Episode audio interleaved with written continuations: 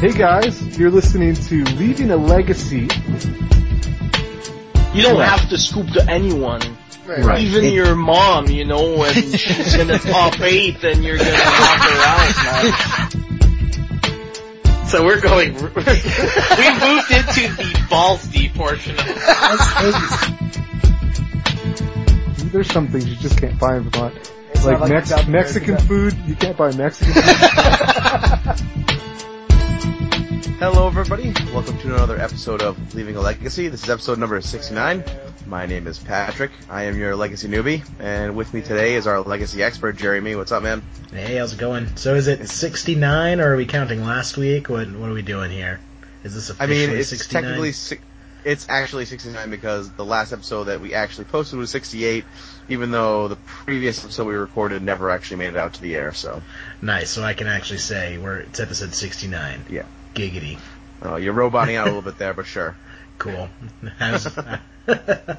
Uh, but yeah, yeah. Sorry everyone, we missed last week. Uh, technology is a bitch, Yes, it is. and Yes, uh, is. I'm sorry if my mic sounds terrible this week because apparently uh, my new microphone and Skype uh, MP3 Skype recorder cannot work on the same machine at the same time because we cannot have nice things. Of course not. Course not. Uh, but uh, yeah, don't worry everyone. You know, last week's episode sucked. You're not missing anything. Yeah, it was a lot about tin fins and stupid questions. stupid questions from me, and you don't want to hear any of that stuff. I know we talked a lot about modern too, so We did. What were we thinking? That's what it was. It was just karma. It was like, yeah, you this can't go out. This can't go out. We're gonna we're gonna kill this episode right now. oh man, the legacy god said no. Yeah, yeah, for sure. So did you play any Legacy this weekend? Uh, I played. I tested. I didn't go to any events this weekend. Uh, there was the snowstorm on Friday, Yep. and then uh, Sunday. I don't know what I did, but I did not go to Legacy. But I did. Uh, I did do some testing, and I found out that Stasis loses hard to Pox. Oh, really? yeah, we don't need to go down that rabbit hole, but it, it's about as miserable as it sounds. Fair enough. Fair enough. Uh, what about you? Um, I did not play at all. I've been man, my, my weekends have just been getting eaten up by work and stuff. So hopefully uh, this weekend will be the last one that I'm missing out, and I actually have a few tournaments lined up um, next week and the following week. So gonna try to make it out to some of the bigger tournaments at least. Yeah, we got some big events coming up. Um, I think I'm gonna pick up Shardless Bug because I want to win. So, I, you know, I'm I'm well versed in the bug arena. Never really played Shardless Bug, but you know, after talking to a bunch of people in the community, as far as fair decks go, it's probably one of the best fair decks you can play. Yeah, there was actually a really great article. Um, I don't know if you caught it on Mind Sports Academy, top five legacy decks. Julian Knab, I just did, yeah. Okay, I, I didn't. I didn't read all of it. I started reading it. He he assembled quite the pantheon of legacy experts. Oh yeah, he, I mean, I was just looking down the list, and we've had uh, Bob Huang weighed in, which he's a friend of the cast and winner of uh, quite a few. You know, he won Eternal Weekend last year, and he, he's got a lot of wins under his belt. They had, let's see, BBD, Jarvis Yu. Um, let's see if anyone else pops out immediately. Um, yeah, I mean, those are the those are the names that I know for a fact. For a fact, um, I'm sure they're everyone everyone on there has quite the pedigree of legacy wins and just wins of Magic in general. So Right. I mean, the problem with being a household legacy name is that the rest of the le- of the Magic community probably doesn't know who you are. because if you're really good at legacy, you probably don't play other formats, and if you don't play other formats, people probably don't know about you. yeah, that's that's certainly possible. Certainly possible. Um, but yeah, that that uh, that list you compiled to get all their opinions is, is quite the pedigree. Yeah, it was really neat. I, I mean, without you know, not surprisingly, uh, they all ranked Miracles uh, as the top deck. I think everyone but two ranked it as the number one deck. I think it had um, for a percentage of max score had like ninety eight percent. Um, and then behind that, actually, which I thought was surprising, I didn't think would be ranked that highly, was Ant. Um, did you have any thoughts on that? Uh, that kind of surprised me, but Yeah, I mean, Ant is one of the most powerful decks you can play, but it's also probably like after Doomsday, and Doomsday is a version of Storm. You know, Storm is the most difficult deck to play. right. Um, so I mean, everyone has their opinions. You know, I'm sure we could argue until the cows come home about you know, oh, this deck has more difficult lines. This deck is you know harder to piece together. I think most people can agree that Storm and its various variants is you know probably one of the most time consuming decks to learn how to play, and you know definitely takes. Uh, a long time to master. And when you see a good Right. Storm player, it's because they've been playing nothing but Storm for the last, you know, several years. Right. Um, Yeah, so- I think I think it's probably why a lot of these really good players mention Storm, but it's not always necessarily in the top, you know, top eight lists all the time. I mean, it shows up there quite a bit, but Mhm. I, I don't think it's in there more often than say like Lands or Four Color Delver, um, which also made the top like you know it went it essentially went Miracles, Ant, Four Color, Shardless Bug, Lands. Mhm. So that was basically what I kind of what I expected to see because those seem to be what's putting up the results lately. Yeah, I mean, I, I fully agree with that list. I would definitely say if, if I don't think tier one decks are limited to that list, but all of those definitely make up the pillars of the format right now. Yeah, absolutely, absolutely. I actually um, was looking at a, uh blue red list put together by uh, uh, who was it? Um, Ely? Uh, no, no, it was um, the hell I can't think of his name now. Oh, Eli Kassis. We talked about it like, before. like what I said. You. oh, is that what you said? I thought you said. oh, you mean you mean Ely? It's like nah, nah, nah, man. Uh, Ely, yeah, that's who it is. I thought you said I thought you said Huey. I thought No. you said Huey. Yeah, so I'm gonna be running that I think for these tournaments because I have a lot more um, experience with with uh, Blue Red Delver, and actually the list just looks really neat. So I want to try it out in some competitive formats. yeah. So Um, you know, speaking of all these great decks, we actually had a flood of SCG events uh, this past weekend. we did. I actually haven't checked out any of the lists yet. If you want to start going over, I'd be Yeah, and by this Yeah. by this past weekend, uh, for our listeners, this is going to be like in the past, way in the past. Uh, we're talking about uh, January thirty first. Uh, Yeah.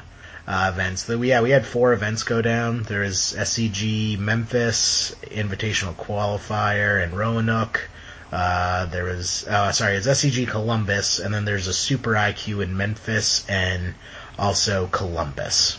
And also the Yep. day before in Ka- Kaisi? I have no idea where that is. C-A-Y-C-E.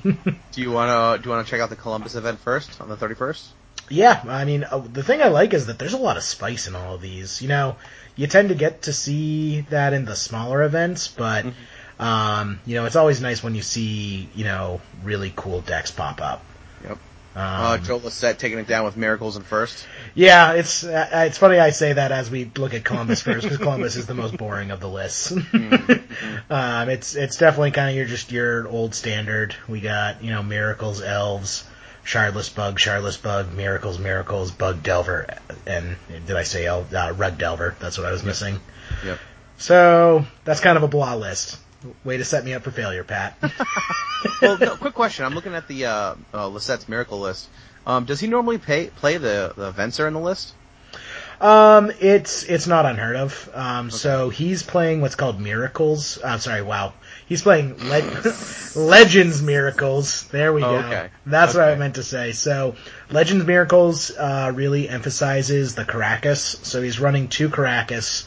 Uh, and Karakas pairs awesome with the three Vendilion Cliques and the two Vensers. Right. Um, so both of those can create a hard lock. Um, you know, if you limit your opponent to only playing one spell a turn, especially if you have the counterbalance lockdown, you can just shut them down with Venser, and then Vendilion Clique makes sure that they, you know, never draw anything relevant ever again. Um, the deck is really light on finishers. You know, the Singleton Monastery Mentor is the only real, uh, you know, traditional, com- not traditional, but, you know, big bang finisher that the deck Yeah. has compared Yeah, to, sure. you know, other Miracles lists that are running Entreat the Angels and more copies of Monastery Mentor. Mm-hmm. Um, this one's a lot grindier. It's going to actually be playing Snapcaster Mages and swinging with them. You know, swinging with Vendilion Cliques, taking chunks. And then, you know, Jace the Mind Sculptor's Ultimate as the, uh, the plan B. Sometimes They always plan A. have they always have the J, the Jace plan in there. Right. Uh, I actually I think this is a lot more fun version of Miracles. Um, because even though it's grindier, it's more interactive. They actually use their combat step in a legitimate way, not just, you know, swing with thirty 5-5 monk tokens. Right. Um, so if I was ever going to play a Miracles list, this was this is probably the list I would play. Um, you know, he's also running the Cavern of Souls, which is, you know, he's running two copies of it, which just goes to show you, you know, how relevant it is that he gets those uh, creatures to stick. Because, Yeah, for sure. You know, he names either human if he really wants the uh, Monastery Mentor to stick, or wizard if he wants anything else to stick. Yep. Oh yeah, that's true. Yeah. Actually, hu- human will get human will get Venser, Snapcaster, and Mentor. Right, but it leaves out Vendilion Clique, and then Right. Wizard gets Snapcaster, Vendilion, and Venser, but leaves out Right. Monastery Mentor. Yeah. Yeah. I guess by the time he's casting Mentor, he's not really worried. That's going to be probably a, a late game thing for, him to get out, right? Exactly. I would say nine times out of ten he's naming Wizard with that Cavern of Souls. yeah, Um, interesting. I'm not overly familiar with Joe Lossett, other than I know he's a Miracles player, but I do believe this is his usual list. Okay. Um, but I could be completely wrong on that. Nobody quote Yeah. me on it. It's good. Yeah, I can't say I've seen Venser in in Miracles before, as far as at least playing it, but I'm sure you know he's a, he's a Miracles guy, so I'm sure he's got his own special build he likes to play. I would say it's the less common version, and some Mhm. might argue it's the worst version, but I definitely think it's the more fun version. Yeah. Well, I mean, worst version takes down Columbus, so Yeah, I mean, got to be something to it. that and the fact it's Joe Lossett, who's probably the most famous Miracles player. Yeah, yeah, for sure, for sure. Um, let's see. There was an Elves deck in second, piloted by Andrew Jessup, another well-known uh, name in the Legacy community. Yeah, I believe uh, Bob Huang actually does a lot of testing with them. Okay. Um, nothing too exciting in here. Yeah, can we move on to the spice already? I'm dying Yeah, here. let's do the spice. Let's talk about the spice. I just wanted to say, like I said, I haven't looked at any of these lists, so oh man. So if we jump over to the Memphis tournament, that Right. one looks sweet. So the first two lists are pretty boring. The finals were Shardless Bug versus Miracles. Okay, whatever. But then third we go to Punishing Abzan, uh, which, uh, if I'm not mistaken, I'm pulling it up now, is probably just Aggro Loman because of these stupid naming conventions. It gets lumped in with all the o- these others. Yep, pulled it up and suspicion confirmed. It's Aggro Loam. So okay. two copies of one of my pet decks, Aggro Loam, making him in the top eight. That's always awesome. Um, you know, we got Infect, which is nice to see, but not too surprising. We got another Shardless Bug, and here's the spice.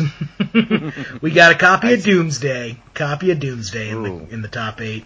That is very neat. Yep, and opening it up to see even more spice, he's going with the Laboratory Maniac. I was Uh, just gonna say, the single laboratory maniac. Yep. Uh, for those who forget, it's an Innistrad rare, two colorless or two two in a blue. I guess that's the proper way to say go. it now.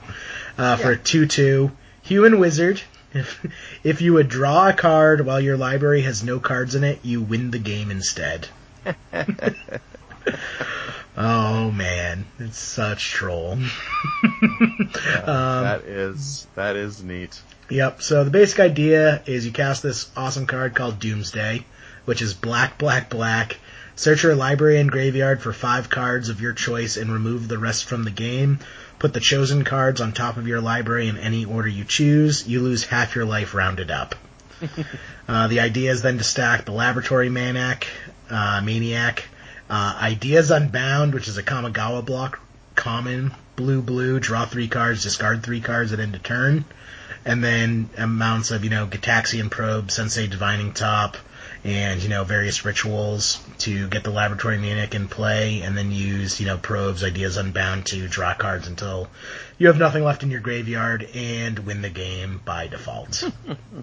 and the deck plays a lot like a Storm deck, but it just has so many spicy cards that most people have no idea how to play with. Um, like the the one of Rain of Filth, it's one black for an instant. Each land you control gains sacrifice this land. Add black to your mana pool until end of turn. Oh man, this this is a deck I've always wanted to play, and I've just never gotten around to putting it together. It's it's quite the interesting uh quite the interesting deck. Must be very difficult to play. Yeah, well, it's because there's so many different ways to win with the deck. Because so that's just Yeah. the main way to win. It also can play like a regular sto- uh, storm deck by casting a bunch of rituals. It runs dark rituals, and it also runs. Uh, is that the only one? Yeah. Oh, uh, and you know, Lion's Eye, Diamonds, Lotus Petals, obviously. Yep. And then it also runs the Burning Wish package, and there's a Doomsday in the sideboard that you can Burning Wish for, but there's also an Empty the Warrens and a Tendrils of Agony. So you can also just win by the traditional Storm route, And then, if you want to get even spicier with Is the this the Shelldock Isle? yeah. So you can also, as an alternative win condition to Laboratory Maniac with uh, Doomsday, there's also Shelldock Isle, which is the land from Lorwyn with Hideaway. So you, when it comes into play, you look at the top four cards of your library, which, surprise, surprise, if you just cast Doomsday, you probably have a good idea what they are. and it's add blue to your mana pool, or blue and tap it. You may play the removed card without paying its mana cost if it's, if your library has 20 or fewer cards in it, which, if you just cast Doomsday, it does. Yep. And you use it to cast the one of Emrakul. Oh yeah.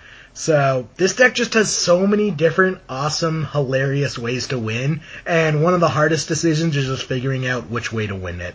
Yeah. Well, one of the cool things too is that you cast Emrakul for one blue, so you get the when you get the cast trigger on it. yep, Right? exactly. It still Sweet. counts as being cast. So you get the extra turn, you get the uh, Annihilator six on the following swing, and that's probably game from there. I'm assuming. Uh, what you have to be careful of is I have seen it happen where you uh, Doomsday players will go for the Emrakul win, and they'll have the extra turn turn trigger, swing with Emrakul, not be able to kill their opponent because their opponent either you know gains some life randomly or uh, you know fogged or something.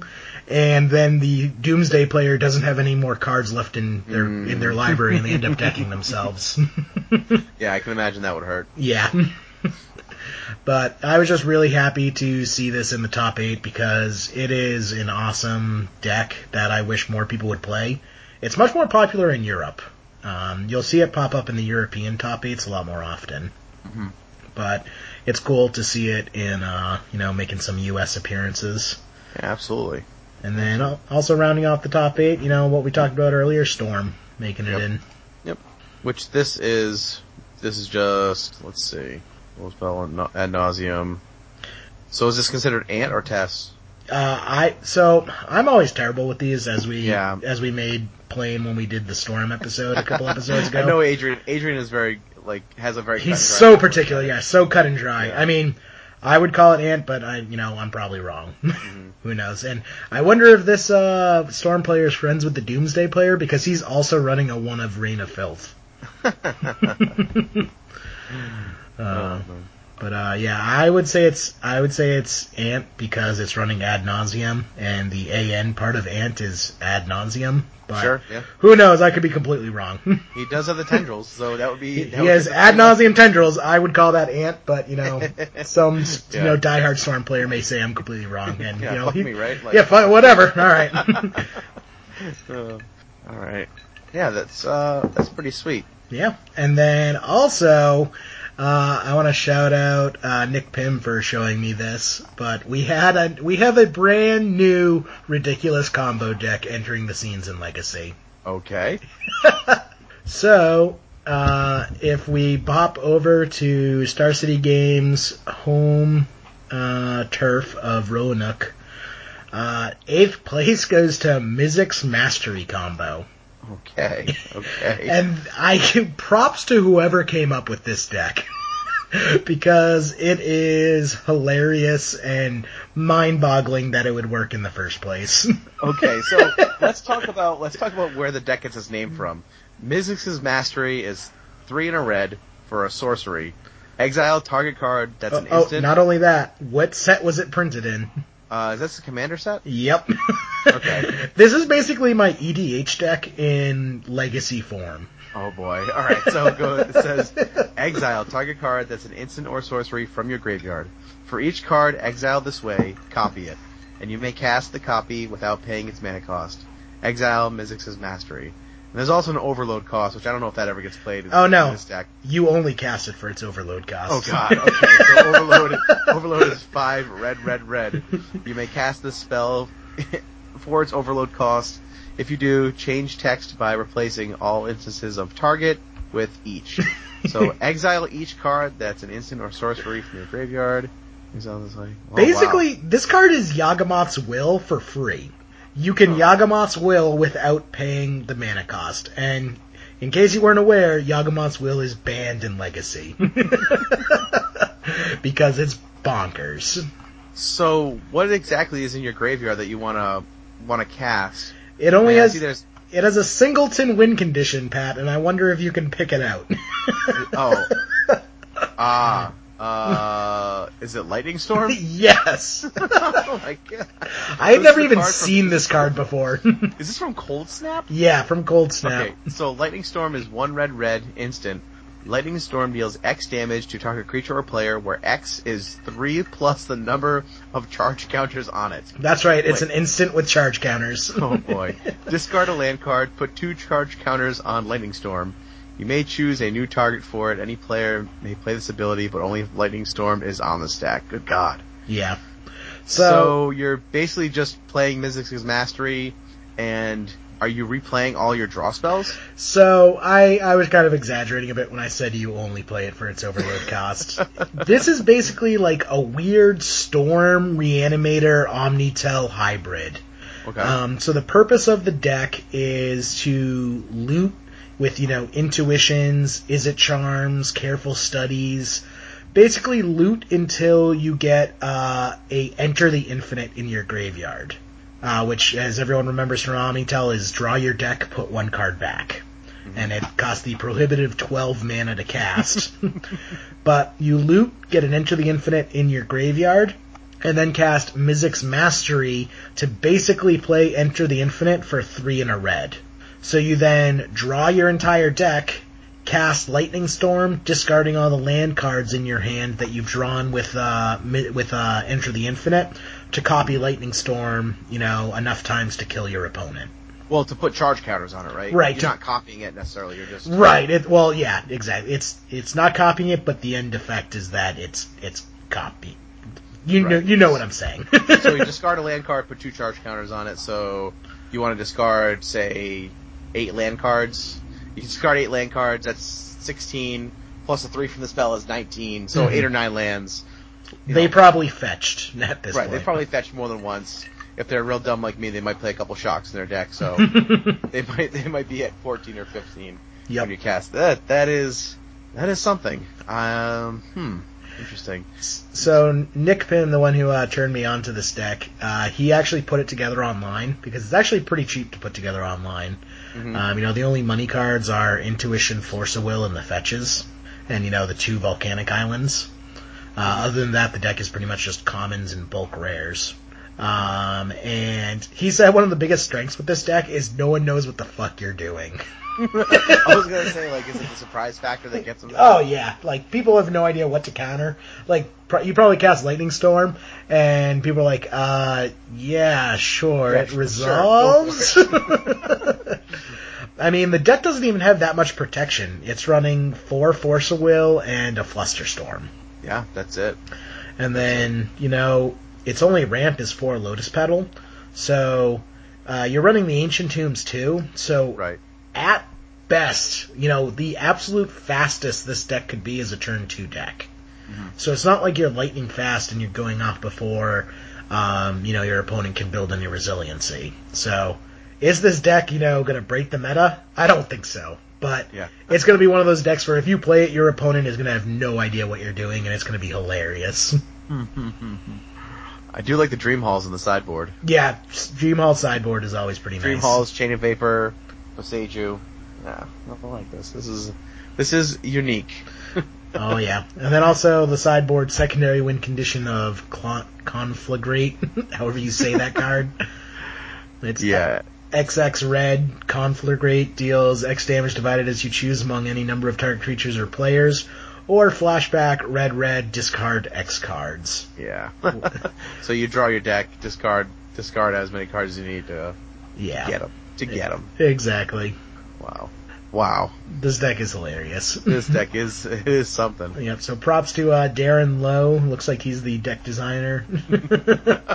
Good for you, man. Good At least you. the pilot. I mean, take, took it to a, a top eight, right? Yeah, well, did you see what won the event? I did not know. It is Sean French piloting Tin Fins. Really? Yeah. Oh, I want to see this list. this the, Um, this here I'll send it to you. This top eight is hilarious. It's Tin Fins, Elves, Infect, Goblins, Imperial Painter, Burn, Shardless Bug, and then Mizzix Mastery combo. That's amazing. The Shardless Bug player was like probably looking sideways at the Elves player and just going, "Who the hell is everyone else here? what is going on?" Oh yeah. Oh for sure. For sure. Oh, man. amazing. Yeah, so lots of spice uh, that that weekend. I really liked it. Tin fins. I like this. Let's see. Um, yeah, this looks like maybe even. I think this is exact. Well, I think the, the only difference between this and the list I'm running is he added in a Thoughtseize and took out a Cabal therapy, but it looks like, and he's running one less Griselbrand for, um, maybe an extra. Uh, hmm. He's just running one less Griselbrand. He's running 59 cards. Judge. Well, he might he might he might have caught a, a land for it too. I can't tell. I think he's I think he's running extra underground sea. That must be it. But uh, hmm, Yeah. that's a pretty standard list. I like it. That's pretty great that he won the event with that. Yeah, I feel Sean French is pretty well known as a Tin Fins player. I, I could be wrong on that, but I I've seemed to remember hearing his name before. I think uh, Adrian's uh, ears are burning right now. hey, he missed the episode. It's his own somewhere, somewhere where he's being a slumlord. yeah. His spidey senses tingling. I I feel them talking about tin fins. Well, I know you had mentioned Magic Online. Um, you know that deck isn't too expensive to build. Do you want to go over the uh, the big announcement? I'm I sure know. it's started by now, but yeah, awesome news was dropped today, so pretty happy it dropped before we uh we had the recording session here. yeah. So two things, two things. The first was the Legacy Challenge. Did you see this? Yeah, eh, do you want to go over it? Do do you have it all pulled up there? Yeah. So the Legacy Challenge, uh, it reads here. Um, they're going to do um, hold on the second Saturday of every month at 11 a.m. Pacific. Uh, the first one's on March 12th, and just like the Power Nine Challenge, they have a vintage right now. Uh, the top eight players can get some great cards out of the deal. Um, right now, I think they're getting everyone in the top eight is going to get one of each of the ten original duels, and they also have uh, Rishadan Port, Cabal Therapy, and Wasteland added to the prize pool. More Um, more than that yeah. too. The big thing is also like dazes, chrome moxes, cunning wishes, Batterskulls, dark depths. Are yeah, in the uh, prizes? yeah. So first place right here. So I have the list pulled up here. Uh, first place is 250 play points, which is nothing to snuff at. Uh, a Rishadan Port, an Infernal Tutor, a Food Chain, a Dark Depths, a Batterskull, an Unmask, a Cunning Wish, a Chrome Mox, a Daze, one each of each of the dual lands. Oh, that is pretty sweet. Yeah, and then second place, I almost, I kind of want second place more. Oh, yeah. I, may, I may scoop to get second place. Second place gets also gets 250 play points. Uh, they get a wasteland, a show and tell, a sneak attack, a submerge, a Maze of Ith, a true name nemesis, a containment priest, an intuition, a badland, and then you know one each of each of the uh, dual lands. That's pretty cool. That is pretty awesome. And then- 9 through 32nd get 250 play points. Um, and looks like the prizes scale down, but even 5th through 8th they're getting, um, you know, 10, 10 duels. So that's pretty neat. Yeah, ten duels. I mean, third and fourth are getting Jaces, Lion's Eye Diamonds, Mox Diamonds, Stoneforge Mystics, Stifles, Shardless Agents.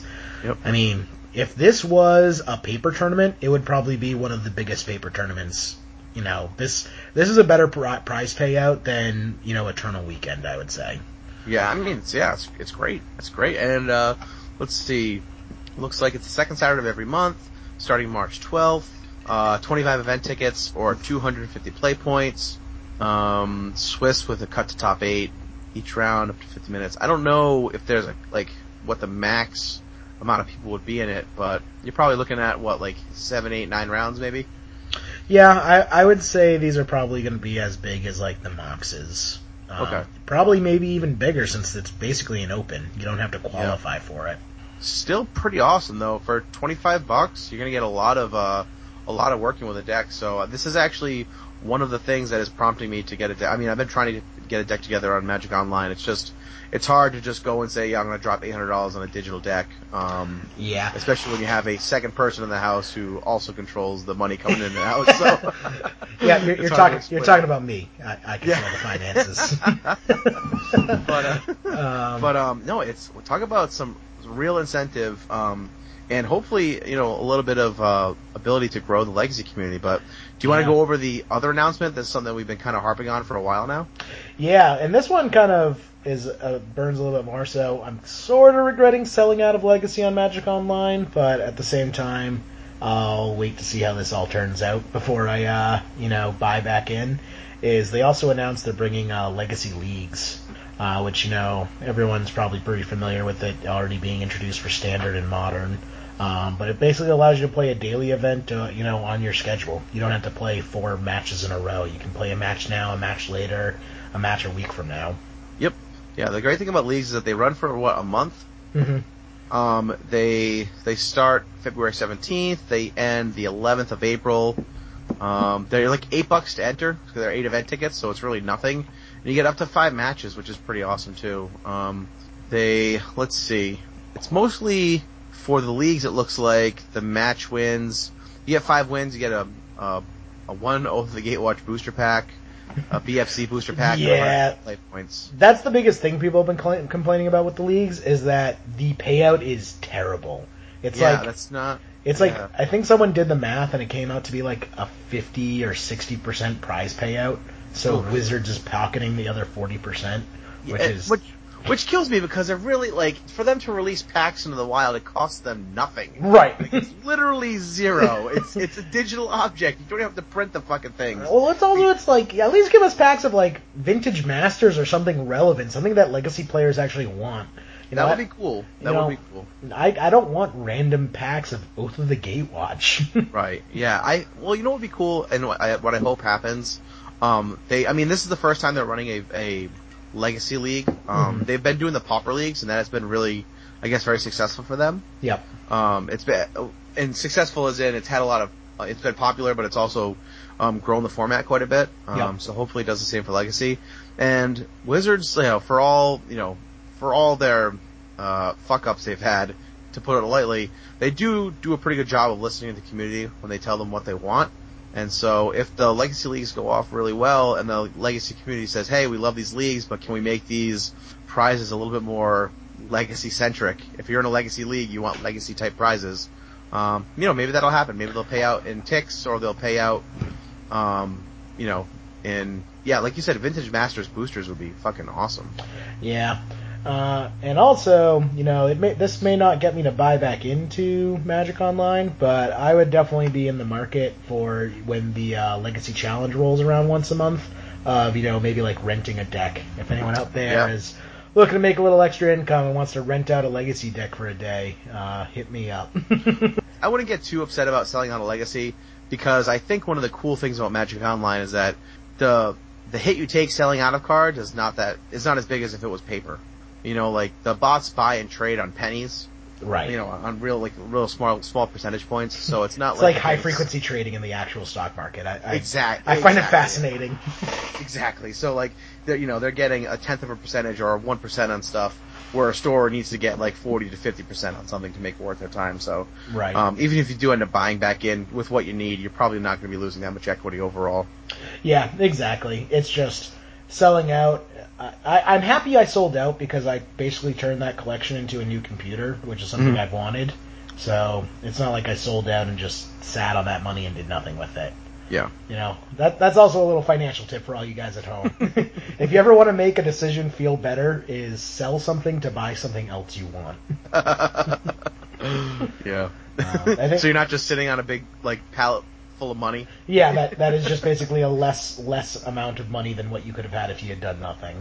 Like I think uh, Corbin from uh, you know Brainstorm Brewery, he wrote an article about that how he sold out of all of his fetch lands. You know, he had Scalding Tarns and Misty Rainforest and all of that, and he sold out of them at twenty.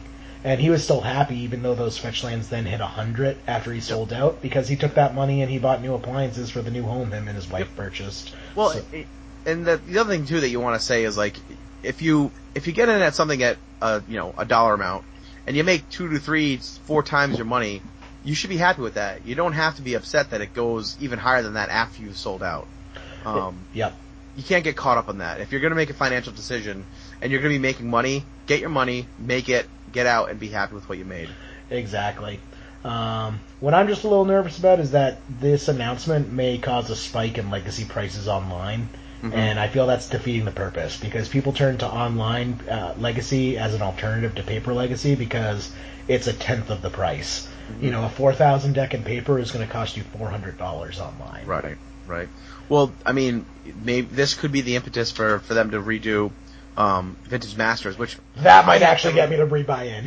yeah, I, mean, I had never heard about that Oh, until man. you told me about that. So, can you tell me a little bit about that draft format and how that was and what it Yeah. cost to play? Because that to me, like, was when you said that, I was like, oh god, I was like rock hard, ready to go. And yeah. sadly, they don't offer it right now. But Right. It was pricey, but that's how I bought into Magic Online Legacy in the first place. Is I drafted the crap out of that set. Yep. Um, it was bas- it was pricey. It was basically thirty dollars a draft. So you also had to be decent at drafting in order to quote unquote go infinite. But it basically had anything you wanted. Uh, you know, Lotus Petals, Force of Wills, all the dual lands. It was basically uh, Modern Masters for Legacy. It's the set we all want them to print in paper that we know they will never print. Yeah, Um, basically, the only key cards it didn't have were Daze, Wasteland, and Show and Tell. right. Uh, which Daze is still has a huge price tag right now. right. I mean, that if they would just reprint Daze, that would go a long way to making it more accessible. Yeah. Um, but you know, Vintage Masters was awesome for the format. It allowed people to get dual lands and Force of Wills, which are probably the most important parts of building Legacy decks. Um, and it was just a great way to draft your way into the format. You know, it, it when Vintage Masters was going around, people were passing dual lands because they were so cheap. It was like if you remember drafting Ravnica, and after the first couple weeks of Ravnica, people started passing Shocklands because they wanted to win the draft and not make the extra five dollars. That's what Vintage Masters was. People were passing Underground Seas and Tropical Islands because they wanted to win the draft rather than you know pick up a six dollar card. Yeah. but I would Um, imagine, like, if you go in there and just like, if you were just rare draft like an idiot, um, you could probably just make most of your equity back in that, right? Like, that must be money that packs. Right. Well, the thing is, is the format was also so fun to draft. Like, Really? If you remember original Modern Masters draft format, it was like that level of fun. It was such a well sculpted format that I probably had more fun drafting that than any other set I've ever drafted. Nice. Um, quick hint: if they ever bring it back, red white tokens is the best deck to build in that format. Nice. Um, there was uh, there there was two cards. I forget what it what the names are, but it's like the red card was Beetleback Chief, which is like two red red for a two two. When it comes into play, you put two one one goblins into play. And then there was also uh, it's killing me. I can't remember it, but it was like two white white put two one one flying bird tokens into play, and then it had flashback tap three white creatures. so you just flooded the board with tokens and then played like pump spells like all attacking creatures get plus two plus zero until end of turn. And you just steamrolled people. Ah man, that ah, if they bring if they bring back Vintage Masters Draft, I probably would buy back into Magic Online just for the Yeah. sake I would draft that format nonstop. Yeah. I mean, that's it sounds good to me. I would definitely play that. When was that? When did they actually do that? Um, I want to say that was about a year ago. Okay. So I mean, it's coming around the bend, and the fact that they just announced this would not be surprised if they brought some flashback drafts as Vintage Masters. Well, that's what I'm saying. Like, if they if if it's going to be big and you know having because obviously they're trying to make Magic Online um, more accessible. They're trying to make it more user friendly, which I think in the you know I've been playing Magic again since MTGO has been out for about two and a half years now, almost three years, and there have been some huge improvements to Magic Online, even though it's still not a great program. They have done a lot to fix it. Um, so hopefully they're they'll keep moving in the right direction and getting us some uh, Vintage Masters draft. That would be great. Yeah, if Wizards wants my money, just introduce a subscription service already. Oh yeah, I I, would, would- What would you pay? What would you pay a month for a four of every card? You can play whatever you want. You still have to enter to play events. You know, pay to enter to, for events, and you can get, say, you know, just eh, you know, t- like more play points essentially. So you don't really get ticks out of it, but you get play points to quote unquote go infinite. Because really, if you have access to all the cards, Mhm. you don't really want ticks anymore because you're not buying anything on there. So what use are those? You just want entry into more events, right?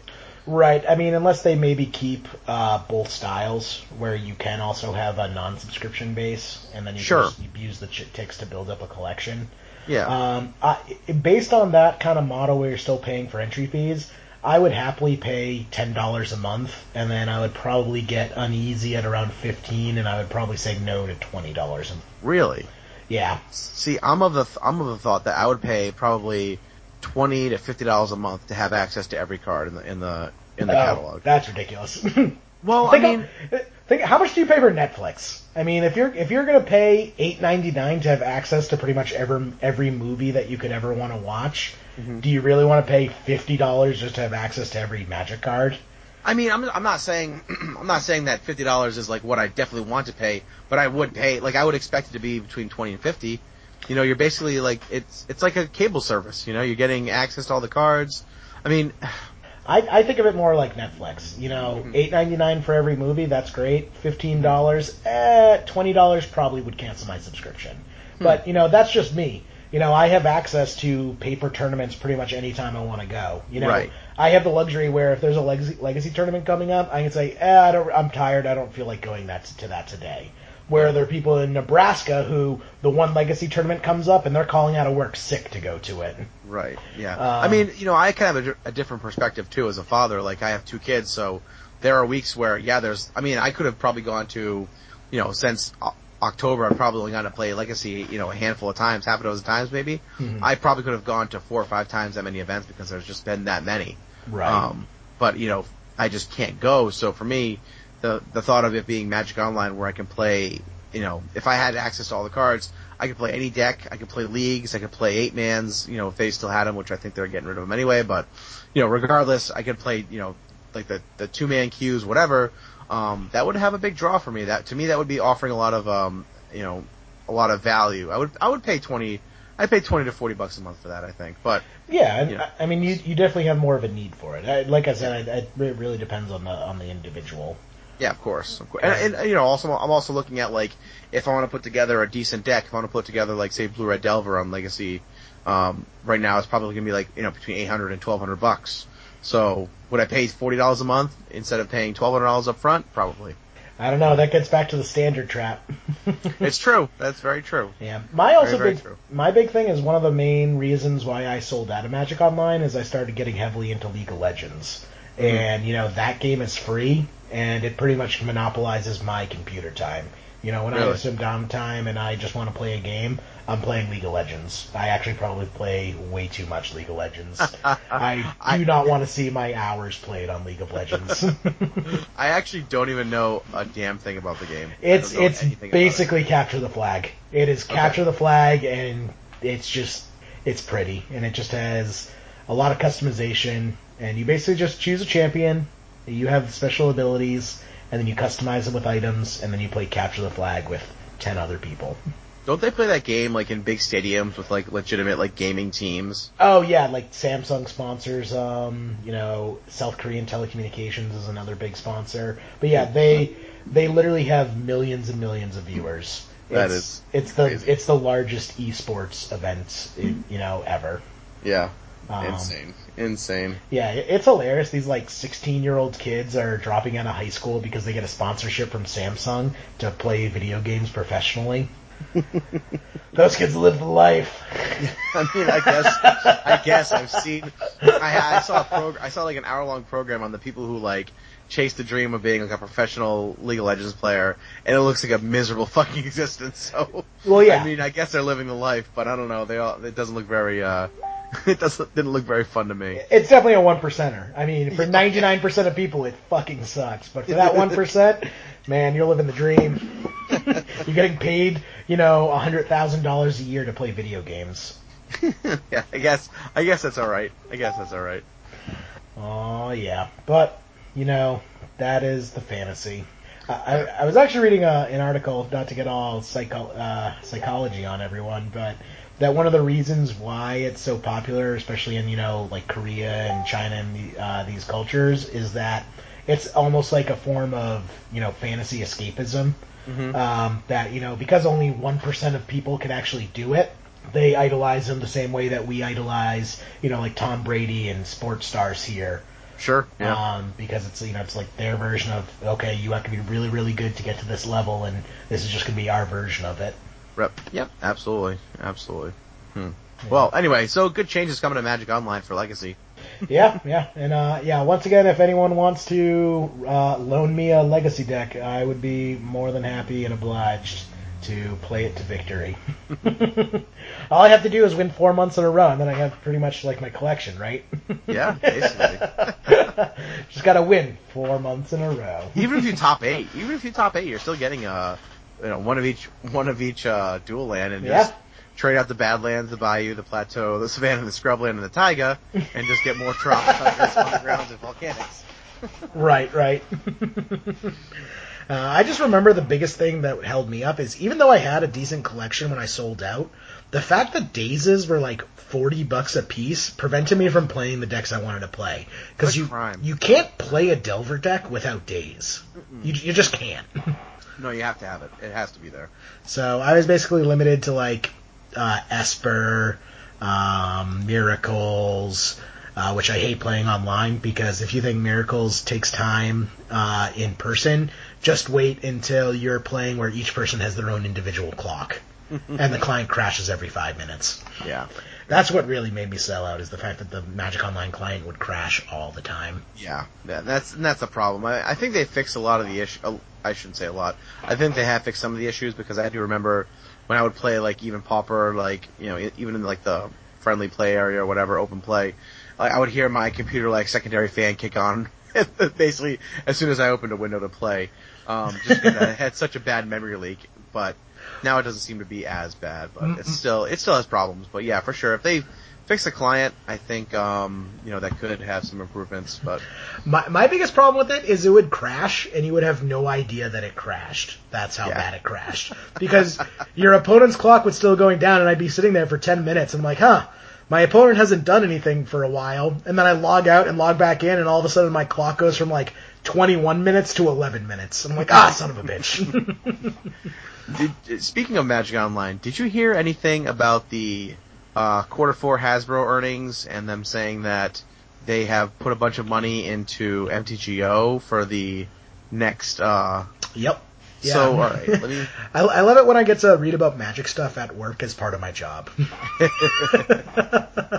yeah, so I was reading over the Hasbro earnings, and they basically came out saying that they're putting a lot of faith in Magic Online, and they're expecting it to have a substantial part of their profit for uh, Q4 going forward. Didn't they Um, mention it in there though that they're they're the intent is to roll out a new Magic Online program, or di- is that something that someone read into it that wasn't exactly true? I wouldn't go that far. I mean, these earnings reports are notorious for being vague, and it's basically the CEO getting out there on the sidelines and playing cheerleader. Because what an earnings report is, is the company is legally required to publish information about how the company is doing. Right. That's one of the things you have to do if you're a publicly traded company. Uh, and what the earnings report is is a way for the CEO to come out and go, "Yeah, we lost twenty million dollars, but it was for a good reason, and this is why you shouldn't sell your shares and please, please still invest in us." Right. Right. Right. trust us. Trust us. Trust us. Um, also, just kind of diving into a little finance aspect of it, uh, Mattel, which is Hasbro's biggest competitor, had a really great uh, quarter, and I think you know I think shares of Mattel were up like fifteen percent. wow. So Hasbro was definitely feeling the pinch to also perform. Um, you know, Obviously, you don't make any fucking Rey action figures. Make all fucking Kylo Ren shit, idiot. So I actually went to the Hasbro homepage, and on the homepage is a big old picture of Rey. Yeah. Rey action figure. Absolutely, I fucking love it. Oh, I fucking love that movie. It's so great. uh, so good. Um, but yeah, no, they basically, it, it was one of the first times they actually called out Magic Online individually by name in their, uh, in their earnings report. So that's why it was pretty, uh, interesting, uh, that they brought it up. I'm actually pulling it up right now. Uh, but yeah, if anyone's interested, I would just go to the Hasbro investor page, and they actually have recordings of the phone call, which is basically the CEO with a bunch of Wall Street analysts asking him questions. So, you know, if you have some time and you're interested, I definitely, you know, look into that and just, they're interesting just to read about. Yeah, absolutely. It gives you. I mean, it's it's always as someone who works for a company that is publicly traded, uh, the quarter, you know, the earnings reports are always very vague and strangely optimistic and pessimistic at the same time, where they try to play up what they've done, but also like downplay expectations of the market. So um, it's uh, it, but it, it it does give you something of an insight into what's going on. So Yeah, definitely. Uh, all financial advice is strictly the opinion of the show host. Please do not buy or sell stocks based on what you have heard. right, right. Nor do we represent the opinions of MTGcast.com, Leaving a Legacy Uh. LLC, and uh, all that other shit. The, the other thing I wanted to talk to you about was, um, obviously, uh, this past weekend and the weekend before was Pro Tour Oath of the Gatewatch. Um, you mean which Pro Tour Oath of the Eldrazi? yeah. Oh, yeah. So if you follow it, it was a modern pro tour. Um, the Eldrazi deck took six of the top eight spots, with the other two being Affinity. Um, but the question I had for you was there were rumors flying around. Now, usually when there's a pro tour, there is a pretty significant announcement on Sunday, the last day of the pro tour, usually leading up to or right after the top eight, um, where Wizards will announce something that's new and exciting coming out. You know, sometimes they'll announce, say, Modern Masters 2 or, you know, Modern Masters 2015, whatever the hell they called it. Um, and there was a lot of speculation on Twitter and other places that this is where they were going to finally announce Legacy Masters. And I had seen even a mock-up of some, uh, some product and whatnot, and obviously that never happened. Uh, did you have any thoughts on that? Did you think that was going to happen this weekend? Were you Um, disappointed at all? Or? I think that's a total spoof. I Yeah. I don't think that's real at all. Yeah, I agree. They're never gonna they're never gonna do it, people. Give up hope. Turn back now. All hope lost. Get off my lawn. Yeah, I mean, I, I didn't think I didn't think we were going to see Legacy Masters either, but I still have a little bit of an optimistic hope that we'll see it someday. yeah, I when Magic's on its last legs and they're trying to squeeze every last uh, dollar out of us. Yeah. I mean, I saw something from Matt the Proxy guy on Twitter, and he was like, "If you've seen what I've seen, you know that it's coming out." And I just, I'm like, dude, come on. It's yeah, not- I saw that. I I don't really I don't really buy that. yeah. but yeah, so sadly we did not see that. Um, but uh, the Pro Tour was fun to watch. I actually enjoyed it. Uh, that deck in Modern is outrageous when you're running like essentially eight lands that are going to make you that are going to ramp you, like Yeah. eight three ramp spells in your deck. Um, when they're putting they're playing five drops in like turn two, that was uh, pretty devastating. It was pretty fun to watch. It's it's true. I mean, I played against the deck. Uh, this was actually lost on the uh, the Lost episode. I actually entered a modern tournament last week, and uh, I played against the Eldrazi deck, and man, that deck is ridiculous. Yeah, that deck is the truth. Like, I think that deck could probably take out most tier two legacy decks. Do you think it would it would last? It would work in Legacy though. I mean, think there's so. just really. It's basically big affinity. It plays just like Affinity does, and Affinity is a totally legitimate legacy deck, but it just hits that much harder. It's like Hmm. imagine if instead of putting out one ones and then suiting them up with a cranial plating, Affinity was just vomiting out Tarmogoyfs. Yeah, I suppose. I mean, I always find decks like that um, to be susceptible to any wasteland stifle package, um, anything that's going to attack that, you know, anything that really that will attack their land base or can keep them off mana. Um, because they're to sit with if they if they you know draw what they have Eldrazi Temple and Eye of Ugin. Those are the two that are gonna, that are to be playing. Um, if they draw one or two of those, but you're able to wasteland one of them, they are really stuck with some really big, you know, four, five, six drops in their hand that they're not going to be able to cast on time anymore. And meanwhile, you're getting your game plan going, and I think beating them up pretty badly. I don't know if that deck will fully make it into Legacy, but I have heard people think that, you know, people say that Thought-Knot Seer will make it into Legacy. But Uh, not as a whole. I wouldn't go that far. I don't think Thought-Knot Seer is still pretty expensive. It's what three and a colorless. Uh, I believe so, yeah. I yeah, I don't think that's good enough. I mean, even in like a mud deck, Uh, The fact that it also says like yes, it makes you discard a card, but it also says draw a card when it gets removed. right? So a lot of legacy decks don't really care what you take; uh, they just care about card, uh, you know, quantity rather than card quality. So yes, if you strip a Delver out of their hand, it doesn't really matter if you let them draw a Goyf. Hmm. Um, I mean, I. All right, let me correct that. I wouldn't be surprised if I saw some mud decks playing it, but I do not think it's going to be popping up all over the place in Legacy. Hmm. Uh, just because of the fact that it also cut, takes its three and a colorless mana to cast it. Yeah, I mean that's I mean three and a colorless. That's a four drop for for mud, so that's not too late. It is Yeah. kind of cool, like an like a little inquisition for them, you know, or a Thoughtseize for them rather. hmm I don't know. It's a four, attached to a four four body is a real beater too. Yeah. I don't know. It's it's funny. I'm still going through the Hasbro earnings reports, and it's just funny seeing all the little magic graphics pop up. Like, here's a graph of how foreign currency prices affect our sales. Elspeth. Elspeth destroyed the Japanese yen. oh man. uh, finance nerd. Yeah, yeah, you are. It's okay. You own it. You own it, man. Just own it, dude. Fucking Oh it. man. Yeah, I can't really find anything actually specifically calling out that them saying they're, you know, redoing Magic Online or anything like that. Yeah. I just remember reading earlier that, um, you know, they're putting high expectations on Magic Online as a major profit gainer going forward. Well, I mean, maybe they're putting a lot of thought into these these leagues being like what's going to put them over the top for this stuff. You know, maybe that's what they're expecting. I don't know. Yeah. Um, I haven't gotten a chance to, but I definitely want to listen to the earnings report because there's a lot you can get in recordings and videos that you can't get off of just paper. Oh, Because sure. like I was watching the Chipotle earnings report and just Oh, watching God. watching the CEO sweat bullets as they're talking about e- you know E. coli. He was sweating bullets because he was still suffering from food, food poisoning. Yeah. Like, like, you know. that too. It's like we don't really expect this to affect. That's that's a little unfair. Chipotle, Chipotle's fine.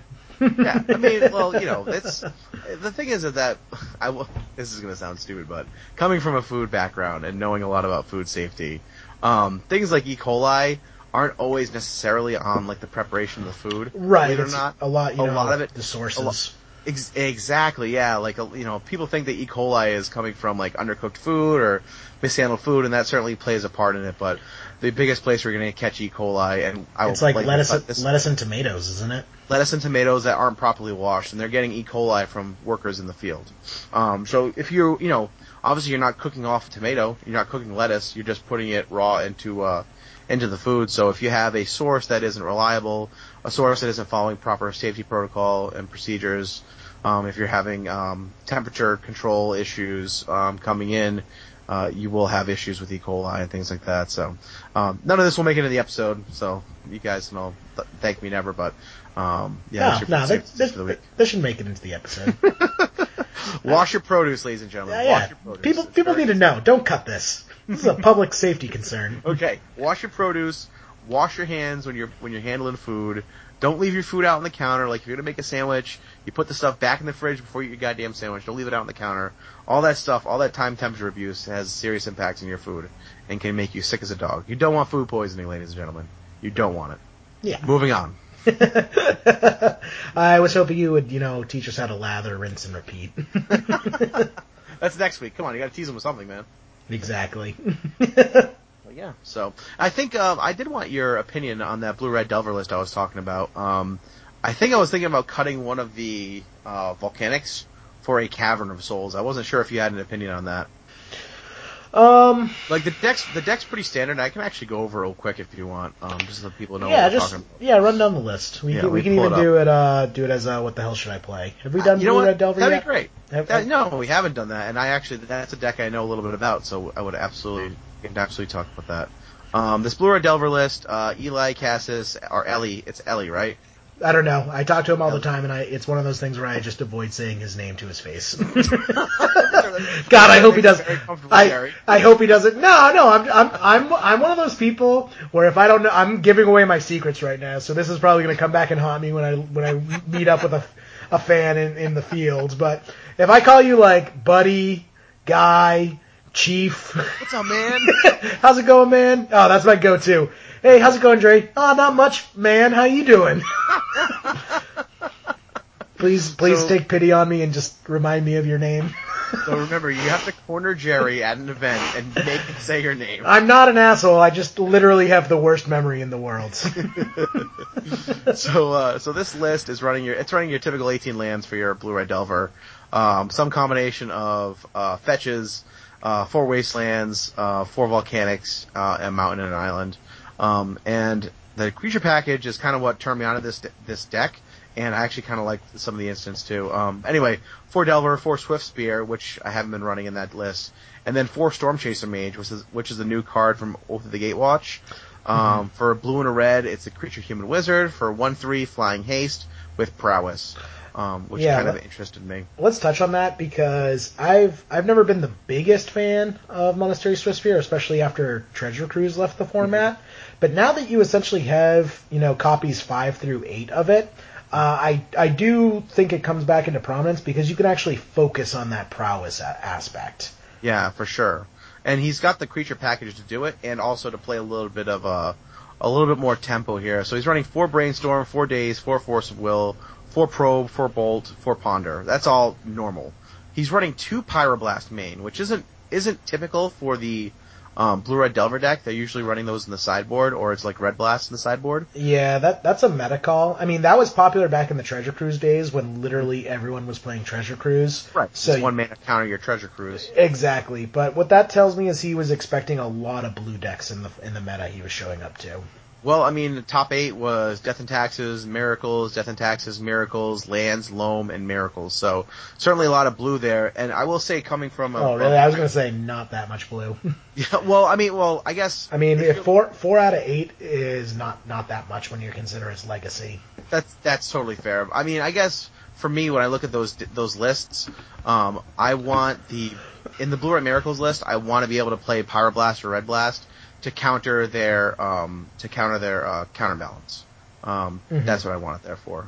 Uh, It's tough because if you then draw that pyroblast and they have countertop lock, it's pretty much useless. You know what though? But anything else you're drawing in that spot is going to be useless. It's going to be a one mana spell regardless. So whether it's pyroblast or it's or it's you know chain lightning or Mhm. whatever it is, it's if it's a one drop, it's going to be useless. It's not like you're going to be running three drops in this deck. Right. No, what I'm saying is not that it's it's just you don't run Pyroblast for miracles. You run Pyroblast to kill Jaces, to uh, you know take out a blue like a show and tell or Sure. another blue combo piece. Mhm. Uh, you know to kill Delvers in the in the Delver matchups. Um, because, Yeah, it's it's uh it's a, it, is, it can be just a one mana tempo spell. It, it's certainly if if they have a, a flip del- you know an unflipped delver or a flip delver running a pyroblast and then having a Swiftspear and a Stormchaser Mage out at the same time, uh you know it's going to give you guys that you know one power pump each and it's going to get get their guy off the board to play a little bit of a tempo game there. yeah. Oh, looks like we have someone knocking on the door here. All right, get him in here. Well, well, well. Look who finally decided to show up. Drop some Samuel L. Jackson up. There. Adrian, you, you just dropped into the middle of a deck tech. Oh yeah, Yeah. was it Tin Fins? No, you missed Tin. Fins. We already talked about Tin Fins tonight, and you weren't here. Oh, look at that. I know. I was just. I, I ran into Adam Wallace down at uh, Rhode Island, and I was telling him we recorded, and it was lost. And he's like, "Oh well, I'm looking forward to hearing about Tin Fins." Yeah. Next time, guys. Goal. Yeah, we're always talking about Tin Fins. So anyway, Uh, so no, what, we're actually it's a deck tech. Yeah, we're talking about Blue Red Delver right now because I wanted. I was talking to Jerry about the uh, Eli Kassis uh, list that we had kind of talked about earlier in the week, um, and just sort of the spell package, the four Stormchaser Mage, which is that new card out of Oath of the Gatewatch. Um, and he's also running two Blood Moon in the sideboard, which is a card that's near and dear to my heart. Oh yeah. And, uh, makes me want to run the list. I'm glad I made you into a convert. Take that, I Celso. Take do that. love I love that card so much. It was playing against Reanimator and playing a Blood Moon on like like on turn three was so satisfying when he, he got so upset because he's got like two three underground seas and just can do nothing. Uh, it was it was pretty great. Um, but so the question I had for you, um, just kind of uh, Drop it against lands. It feels so much better. Oh, oh yeah, oh for sure, for sure. Um, I just I I thought um, cutting cutting a volcanic and then running a single cavern and just being able to name uh, human because I that'll get out my entire cr- creature package. I thought might be decent against um, against miracles where I might be going a little bit longer in that game. Well, where I'll find that one of uh, Yeah. Cavern of Souls. it's it's all about the trade off because you're basically adding that ga- cavern for the miracles matchup and miracles is already one of your worst matchups because even if you're able to use the cavern to fight your way through counterbalance you now still have to contend with swords to plowshares and terminuses Mm-hmm. Yep. and you're probably not countering them because you can't use cavern of souls to make your force of wills uncounterable Right. um, and your Daze is uncounterable. So it's like you're weakening your deck against the rest of the field in order to strengthen it against a deck that you're already probably not going to win.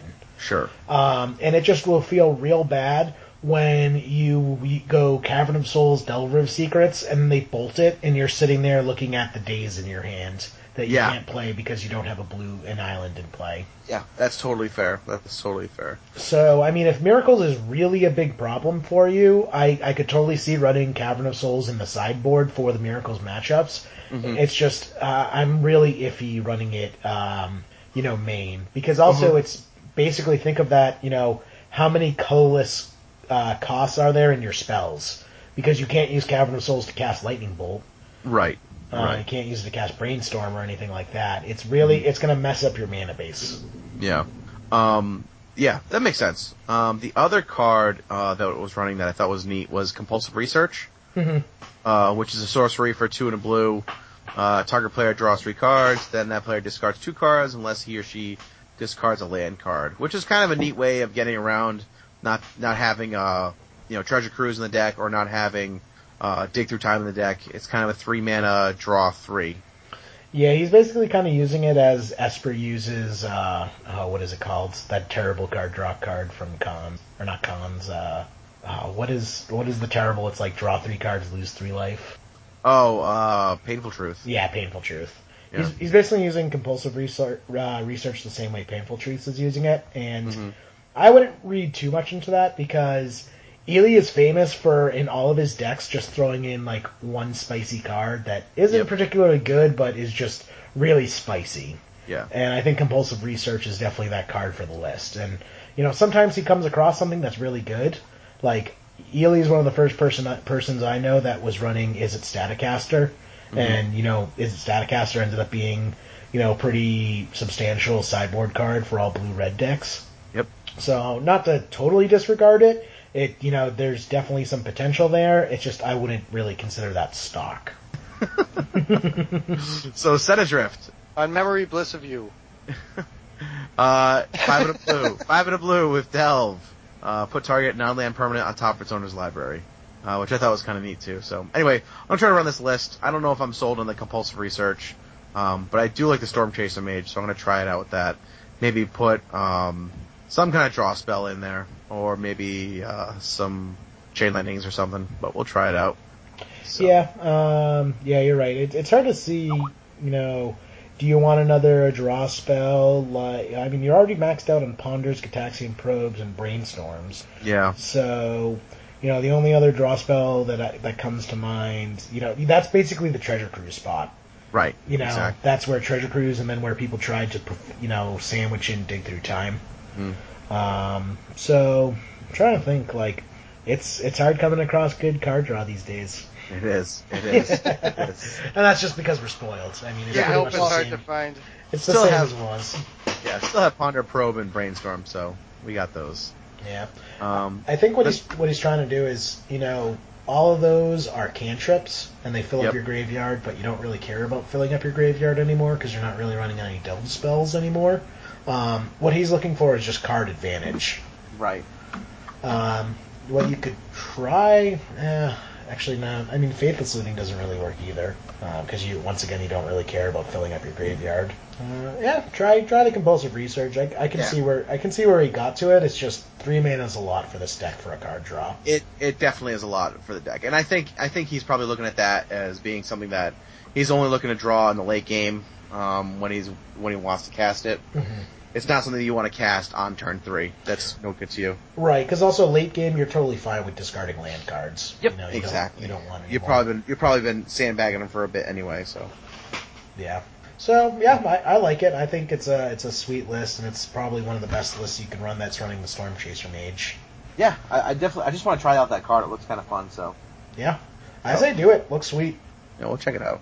So I mean, I think we already kind of covered the basics. Like, what is this deck bad against? Miracles. Yeah, it, I mean that's definitely that was kind of one of the reasons why I was going to all those other decks, um, checking out four color whatnot, just because I hate I fucking hate losing to miracles. So um, I'm looking for anything that'll get me there. For an Um, elemental blast. uh, I mean this does run this does have the two pyroblast in the main, and that's kind of I know we had talked about that before. One of the things that was sort of um, interesting to me about the deck was that it had those in the in the main, um, and I never really considered running the main board, and it just seems to take care of counterbalance really well. So Hmm. I don't know. Yeah, I I think it's I, I I mean you're you're basically using it as a counter spell against counterbalance. I mean spell pierce pretty much fills that same spot. Right. What you're really running the pyroblast for is to kill delvers, kill jaces, Right. uh, counter show and tells, things of that nature. Hmm. Um, yeah, Um, I mean decks it's good against. I mean it's fast. You're Yeah. you're going to be faster than other delver decks. Um, so you're gonna you know probably tear like shred. You know you're gonna shred like uh, bug delver, rug delver, things like that. Most combo decks are gonna hate seeing you.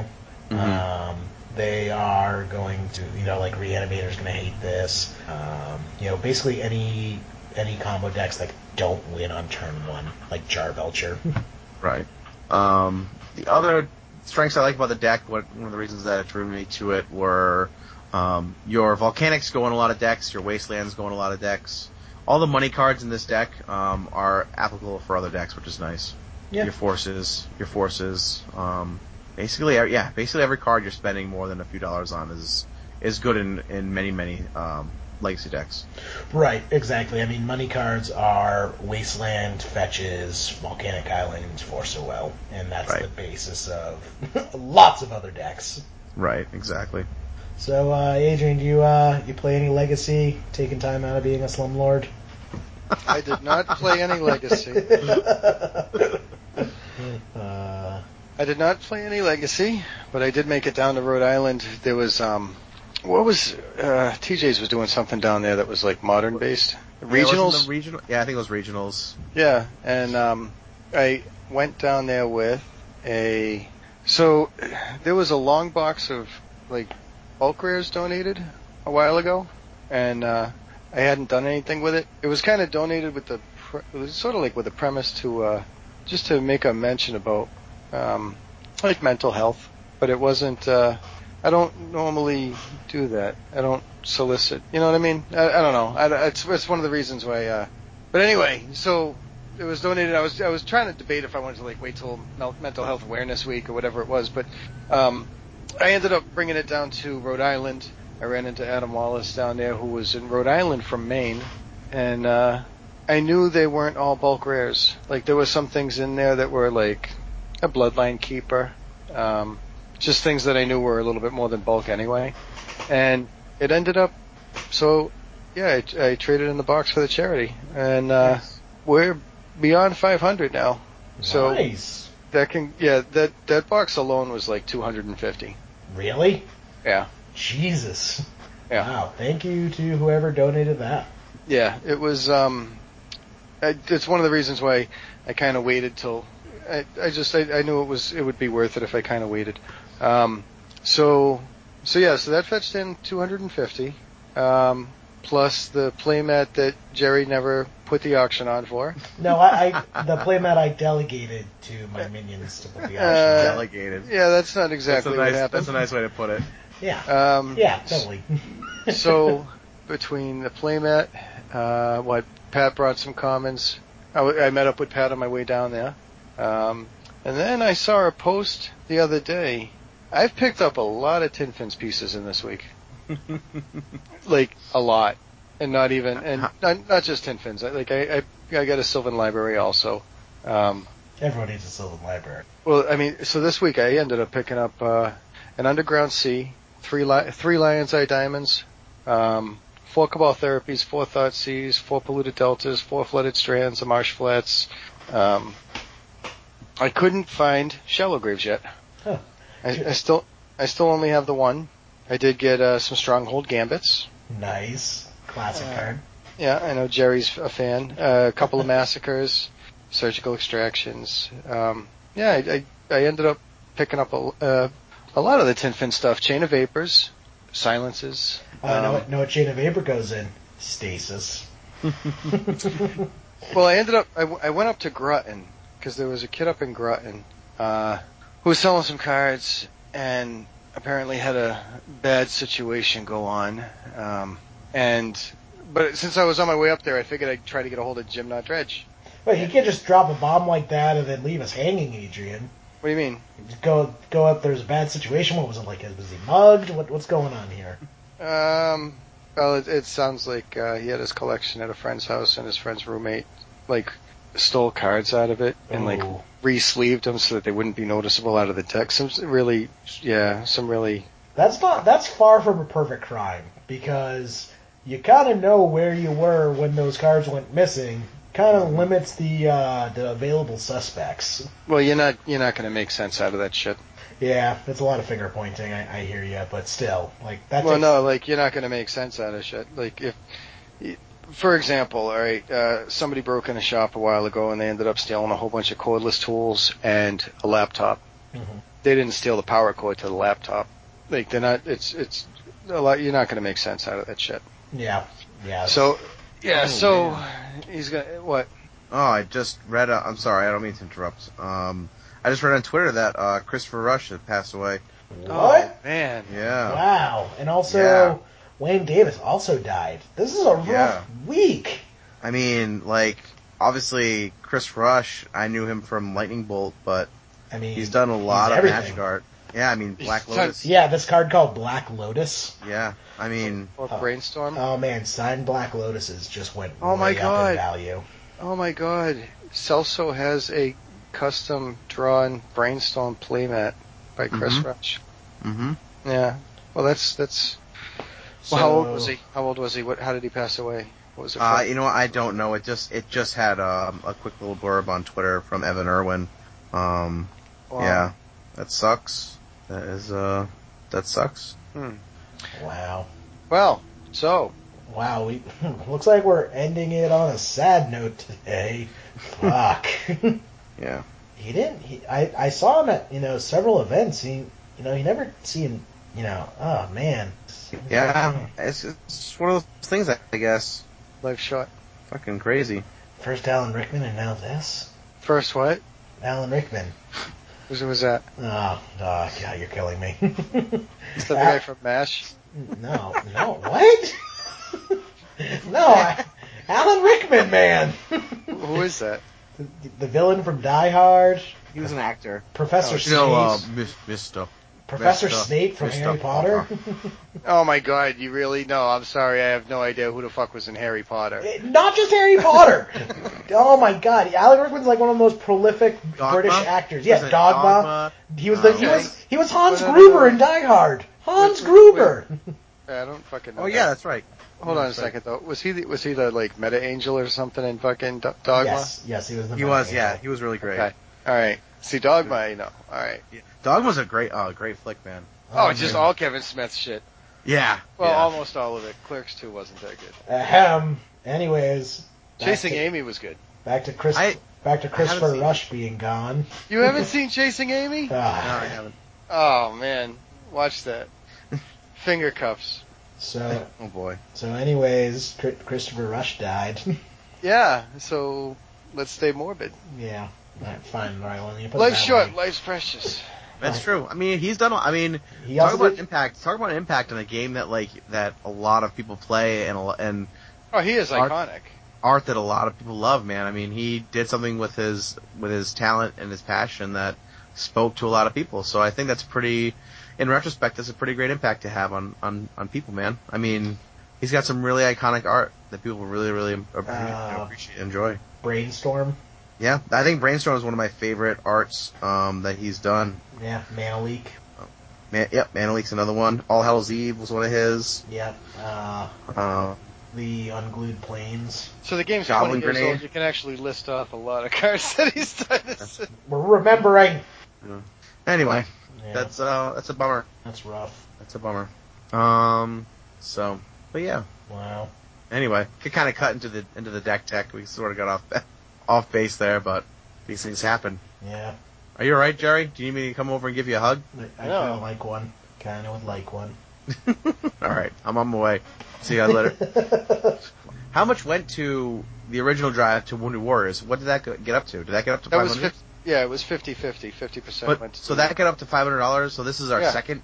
This is our second allotment of five hundred dollars. Oh, Holy man. shit, guys! That's That's amazing. Bucks. Well, that makes that makes Jerry's revised pack now. Yeah, we can give It up does. the back. That's ah man, that's great. That's fucking awesome. So go ahead, Jerry. Reach into a hat and pull Pat's name out. Yeah, I need I need another UC. Give me a UC or a Volk. Uh, Uh, all right, do you have a winner, Adrian, for our uh, thousand dollars? First of all, like reaching a thousand dollars donated to charities is amazing, right? Like It's fucking that's awesome. that's fucking that's that's amazing. take that, amazing. Bill and Melinda Gates. Yeah. Yeah. so, uh, first off, like, thank you to everyone who's donated, and Adrian running shit down, setting up PO boxes to get cards sent to and stuff, and uh, Jerry for doing absolutely nothing. Hey, hey, I'm surprised. I'm Guys. supplying the prize. That guy's sending shit from New Zealand, from as far Yeah. as fucking New Zealand, and Japan and China. like, What, what, Oh, which what- is yeah. farther, New Zealand or Japan? yeah. what's that? Wh- Which one's physically far? Who wins? I say New Zealand. I would say New Zealand as well. Yeah. Yeah. I mean, if you if you look across the like globe, hemisphere wise, What if I you- don't think what if you can drill- from? I don't think you can get further from Massachusetts to New Zealand. What if you drill through the center of the earth? Maybe, maybe New Zealand's closer. maybe, maybe. Um, I just love Adrian's Adrian's face right now. It's like, what are you talking yeah, about? Jerry, you get a webcam. You You gotta have, get a you- webcam. you have to have a layover flight in Japan to get to New Zealand, so I think we're fucking. Or do you need a, a random number, or what do you need? You want to pull up a random number? Yeah, I can do it. Shadows over Innistrad. 29 cards spoiled so far. Oh, really? It's up to 29? All right. All right. Do you want to do the, the giveaway first, or do you want to wait? Oh, we're going back to the fucking werewolf flip cards too. Yep. Yep. Well, also, I just humble brag. I totally called Madness was coming back, and it is. Yeah. Nice one. And by humble brag, I mean not so humble brag, because I'm the fucking best. Yeah, I can see Jerry on video right now. He's beating his chest. He's really enjoying himself. So. I'm the best. Stay on long enough. That's not the only thing you'll see. Oh, God. Jerry, keep your pants on. Jeez. Uh, Oh yeah. yeah. Oh yeah! Oh yeah! Thank you for reminding me of that, Brad. Oh man. I Uh, thought about that in the car the other day. Just fucking started cracking up laughing. Oh yeah! Why you should not uh, give away tells in tournaments, boys and girls. What's the, uh, what's the- Yeah. Good beer. Oh, too fucking shiny. What the hell is Delirium? Oh yeah, that's the problem with all the um, the spoiled cards. Is it's literally someone stole a pack of foils, ripped it open, and then took pictures of it with the flash on. Yeah. Yeah. It's like, really, dude? Come on. They're, they're not like official spoilers either. They're obviously all like leaked, you know, leaked cards. So. right. What so the- Delirium is basically a, oh yeah, we never Oh, even, we never even touched on this. I to, I totally forgot about this. Four card types in the graveyard. Yeah, you basically get to surgical extraction. So it's a it's a we talked about this a lot on Twitter, which is probably Yeah. why I thought we already talked about it on the cast. But uh, was it uh, was it Jamie or, or Joshua that we were talking to? Uh, I think it was Jamie. Jamie, yeah. So we had Jamie a Keller. yep, Jamie Keller. He's he's awesome on Twitter. If you guys don't He's follow awesome. him, you guys should hit him up. He uh, he also does a podcast, um, uh, Legacy Weapon, Yeah, for over at Gathering Magic. He he does a really good job. Him and uh, him and his co-host, uh, are kind of like a level one, like going through the beginnings of uh, Legacy. And if you haven't heard of him, you should check check it out. He's a Yeah. really good guy. But uh, yeah, we were talking to them about how basically it's a it's a card. It's one blue counter target sorcery uh, spell, and then if there you have four different card types in your graveyard, you get to surgical extraction that card as you counter it. Um, which is pretty nice considering in uh, envelop is we've talked about it before on the cast. Envelop's already a legitimate legacy card on its own. This is just literally a strict upgrade to envelop. Envelope. Oh, you mean envelope? Yeah, an envelope. You got it. you got it, envelope. so, yeah, I mean, well, unfortunately, it looks like we won't be seeing envelope anymore because there's no reason not to run delirium over envelope. No, no, no. Um, Invasive surgery. You mean? invasive surgery. Delirium's the keyword. What a Yeah, good del- what a good name for a card. Invasive surgery. I like Yeah, that. that is a really good name Del- for a card. Delirium seems like some sort of Goyf mechanic. Yeah, that's what people are guessing is that we may see a like a budget goyf get printed. Like if you have four or more card types in your graveyard, this creature gets plus four plus four or something like that. That would be neat. What if they just print Goyf? Well, uh, well, I don't think they would print Goyf just because it, it they're using this mechanic on the graveyard basis, so I figure they'd want to highlight it. But I've always said the way to lower the price of Goyf is print a creature better than Goyf. Goyf will drop in price the second that there's a better alternative. Yeah. Yeah, Um, I mean the, the problem with that is just like One creep. mana Goyf. well, yeah. I mean, Yeah. you can't just go like knock it out of the park. Like just print. Oh, print Tarmogoyf for one green. it's an artifact. That you can play it by Colorless. pay three life and cast it for free. you go. Did but you see? Oh, go ahead. Go ahead. no, I was just gonna reiterate, just like just print something that's you know a different approach, and people will play that instead, and take some of the pressure off. Also, also, Twilight is a book series that was insanely popular even before the movies. that's Yeah. true. And pop culture is pop culture. Yeah, That's also. vampires were hot. Um. All right, are we are we done slow rolling this raffle? I was gonna. s- I was just gonna say, you want to do this giveaway? Oh, we giving something away? Yeah, Uh, I think we have a pack of revised to give away. Random number generator. Go for 17. I actually would appreciate it if you uh, wheeled out the Powerball machine and we picked it that way. I think Ah, that's, yeah. I think that's the only fair way. Except uh, they don't come out of the machine. I just pop them out of my ass. Jesus. Random number generator. All right. Random Ready? number gen- right here, right All right. there. See that? That's random. That's, you keep All right. going. I have a number. All I have a number. you did You it want five to count times. down from the top of the list to place number six. Sixth place, Adrian. You got the Okay. list. Winner is Oh, oh, alright, so that's it? Right Yeah. there? Right there. Just don't don't slow roll it or anything. Alright, Pat, knock it off. Worst drum roll ever. You, you, you're, gonna, wake up the boys. sorry, sorry. Alright, number six? Yeah. Okay. Renee. Renee. Ah, Renee. Woo! Awesome. Awesome. So Renee, if you're listening, get in touch with us, and we'll either mail it out, or if we're seeing you at an event like SCG Philly or something like that, we'll uh, hand deliver it. Well, what about Very that? nice. Yeah, isn't that Ex- Eternal Extravaganza? That's down in her neighborhood, right? Yeah, exactly. Well, oh, wait, no, no, she's up in Boston now, isn't she? No, no, they went back down to Jersey already. Oh, okay. So, she was only in Boston for a short time doing a gig up here. I Yeah. thought they were. I thought they were relocating. Yeah, they were, and then I guess the situation changed, and she does Okay. like emergency management, so I, I think her job is like kind of she nomadic Goes in where, a she sense. goes where the emergency is. yeah. She's like GI Joe. Okay. Well, now she's like GI Joe with a pack of revised. Exactly. I So hope I hope she opens up a use something amazing. I, I hope so too. I hope she opens up a foil UC, and then she's like, "Jerry, you gave me a fake revised pack, you son of a bitch." oh man. So there's got to be some.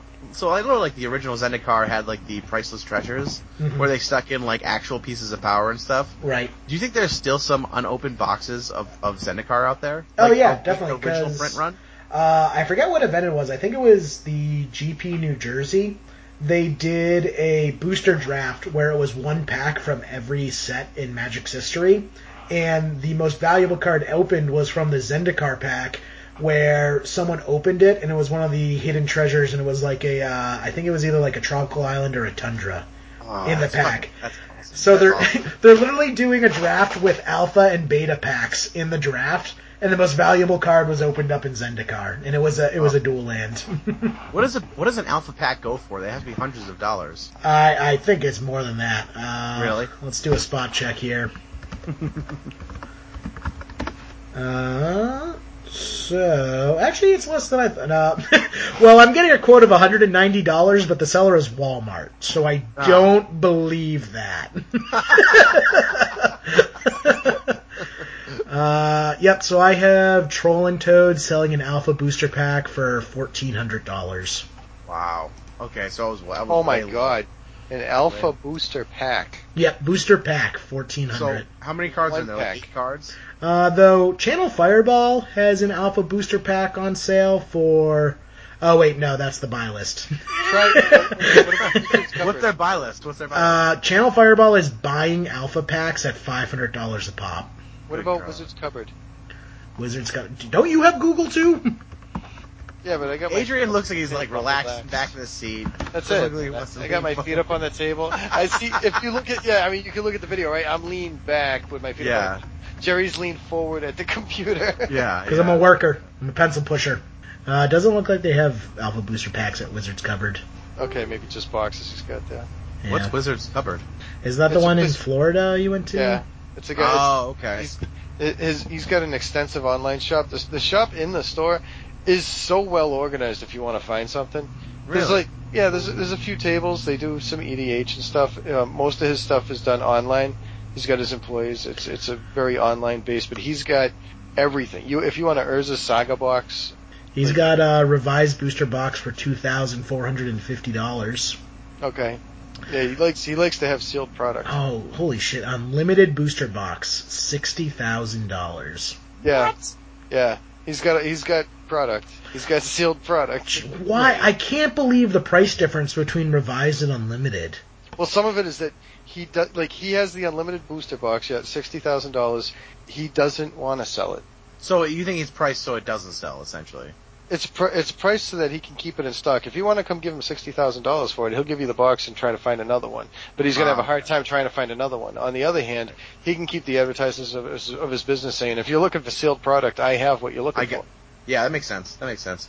Man, ah, I would love to get my hands on a box on like on a box of that. That'd be amazing. The thing is, then do you play flip it or rip it with the box? Oh. No, you fucking no. You have a draft party. You just draft the packs, man. Uh, I don't think you want to do that because drafting unlimited is miserable. I'm sure drafting anything before like you know. Yeah, what you got? Her- was the- Minotaur. Yeah. oh man, I drafted Set. I drafted Homelands once, and it was probably one of the worst experiences of my life. What was the first set that was meant to be drafted? Was it Mirage? I think it was a Arab. No, it might have been. Uh, if only we had a mystical. It would have been long after. It would have been long after Fallen Empires. Yeah, long after Fallen Empires, that's for sure. I I, I want to say Arabian Nights, but that's probably totally That's wrong. bu- that's before Fallen Empires. Um, yep, and I search Google and it comes up with the Selected Service Act of 1917. So, Googling Well- drafting is not going to yield the best results. I'm wondering if it was just Ice Age. Uh, Oh no, Urza Saga. They were drafting Urza Saga. yeah, but Where's- that's that's that's a lot later. I mean, that Tempest was before that, and Tempest sixth sixth edition. Yeah, but that doesn't mean Tempest was meant to be drafted. No, no, no. I know that. I'm just saying. I think that it was earlier than that. Though, is what I'm saying.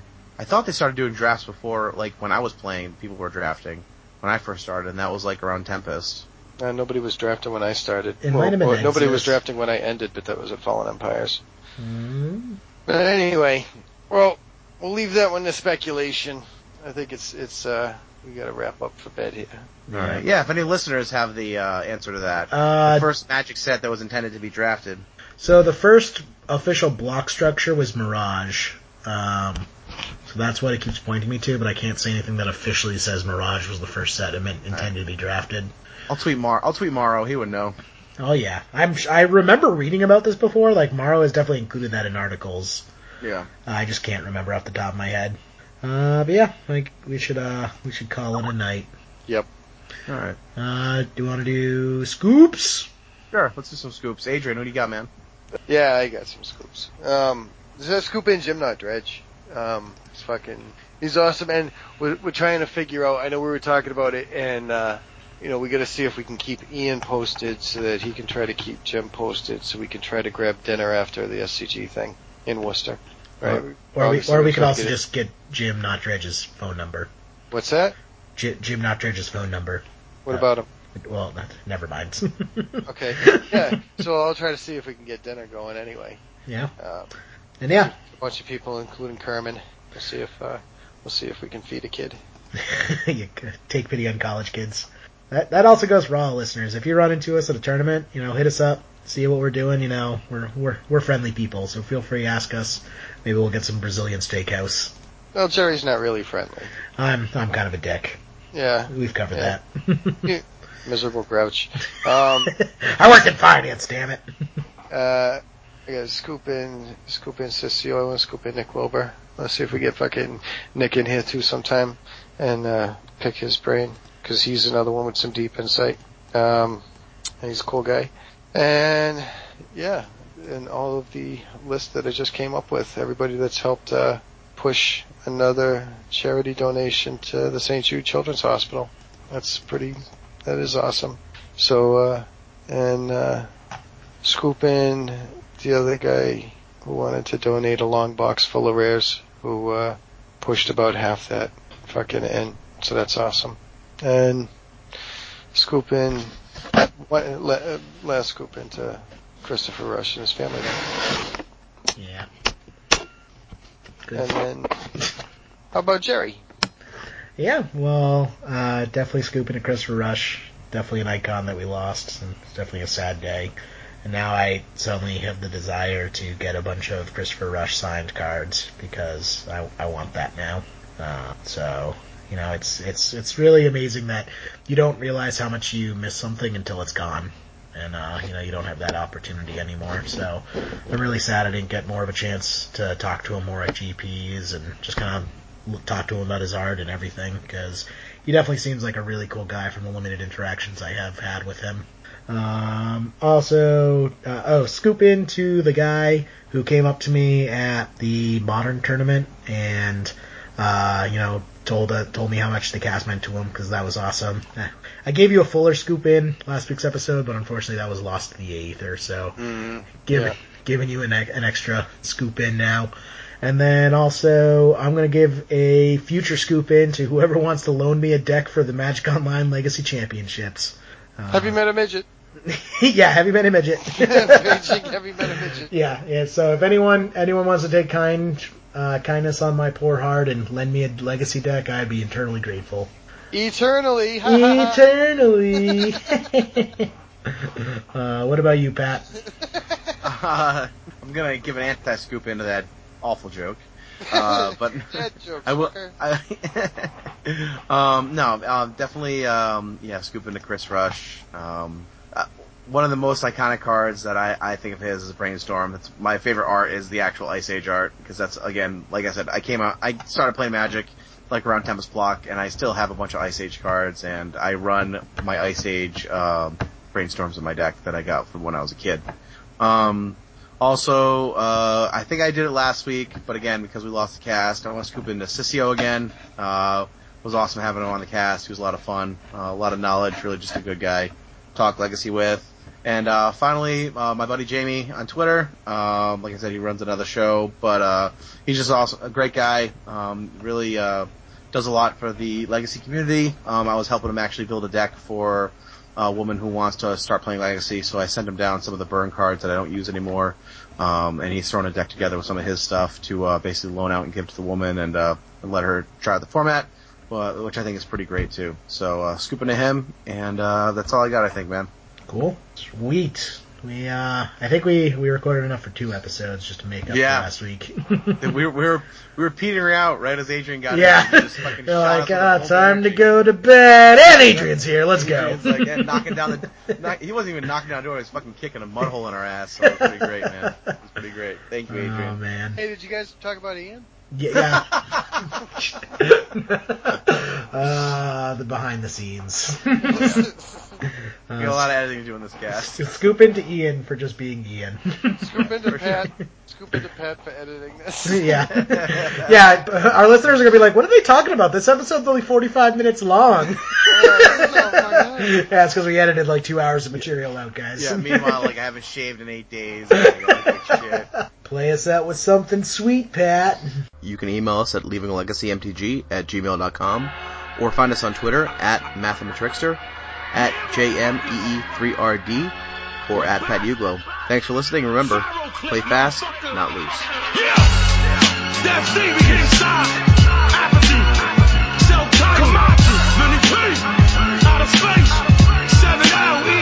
7LES. I put you up on the IV. Not the Roman numeral 4 with the IV leads to the funeral floor. Wax gets melted, breaks bones, cracks his pelvic, speeds through space and cracks glass astronaut helmets. Face it, motherfucker, I could pay to get rid of you. I got more heads in the hood than pagan rituals. A new tyrannical force for you to fear.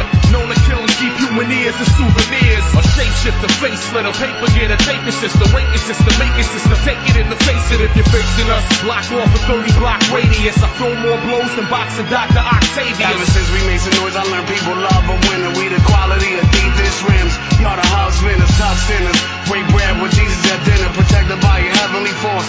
Fuck a minister, niggas know better. No one's letter is better than mine. Every time I rhyme is metal, the terror level is high. Plus I testify, it's best you die than to find the truth deep down in the mountain of lies. Down size, I'm ousting you guys deep in the dirt. Clocking in and out of rap, hell, y'all fiending for work.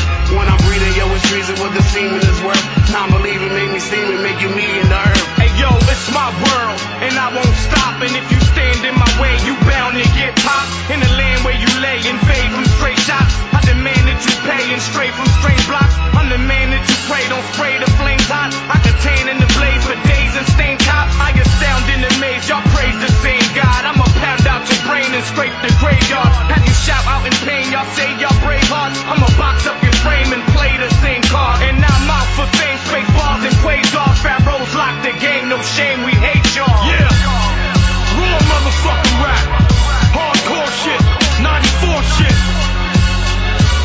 Shoot the fucking plates up, yeah.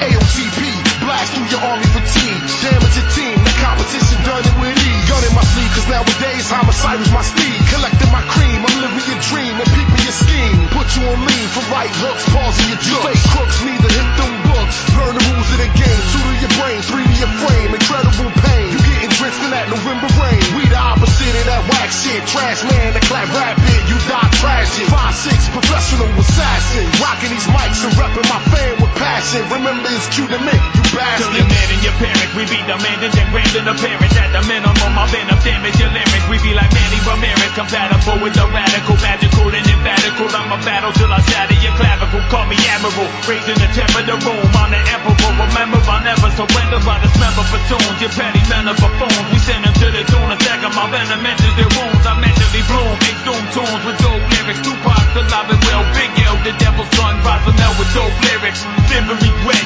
AOTP, these stood rappers hit the deck. Courtesy of the streets, make it a microphone, Middle East. My specialty on Obama envelope in my lyric sheets. Knock turbans off the sheets. Used to pipe bomb downtown Israeli boutiques. Full of dead toys with their dreams no longer in arm's reach. That's what I call dealing with calm speech.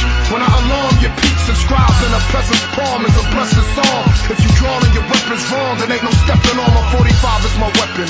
My culture's the holster with seven inch slugs kept in. Squarely I step in, jumping my trips and blue Stetson. God is my essence, so you can check these rhymes for reference. Adapt to any preference. Progressives only. Baby Grand Can't tell the Records. Y'all motherfuckers don't want it with us. It's that raw shit. Shit. I make Evel Knievel music, I come through stunting. Every verse is the same, just flipped a little something, something. Baby, I'm crazy, a crazy baby, a sick infant born with intent to spit slick sentences with sick penmanship. Shoot at your Chicago fitted and knock your socks off. Aimed at your door but hit your head, shot your locks off. I heard you was afraid to say my name on your record, cause you was afraid I'd put your motherfucking frame on a stretcher. I can't change laws, son, that's a government issue. But I'll break laws with a gun, it's a government issue. It's the army, we got power in numbers, and that's 9s, 45s, 357s, and M500s. Some people say I'm superior when I shit it. Vivid visionary spit, vocabulary ridiculous. I am a tyrant. I'm violent by design. I silence the scientific with every line in a rhyme. Mozart is street rap, breaking the barrier. Space Harrier, filled with 40s and pit terriers, ready to mangle anybody cross the line. I saw the sign and ran with the army. Lost some time, ready for war, but won't rock no dick trees. I rock mics. You think it's 160 degrees? We storm crews, battering bruise clicks, kill bitches and stab you tricks with yeah. loose lips. I'm slightly disturbed. Pazienza is nice with the words. That's the reason that I'm fly like the life of a bird. I don't care if you dead, let God have you. Cause I'ma stay rugged and raw like Marv Hagler. That's something you don't know about, you small rapper. Nice with the left, nice with the right, the jaw tapper. A law backer. Murder every track that I'm on fucking verse whack, then you gone. Fuck fame, I studied the fame closely. They build you up, then you get rocked like Shane Mosley. It's pain, homie, and your blood in my pen.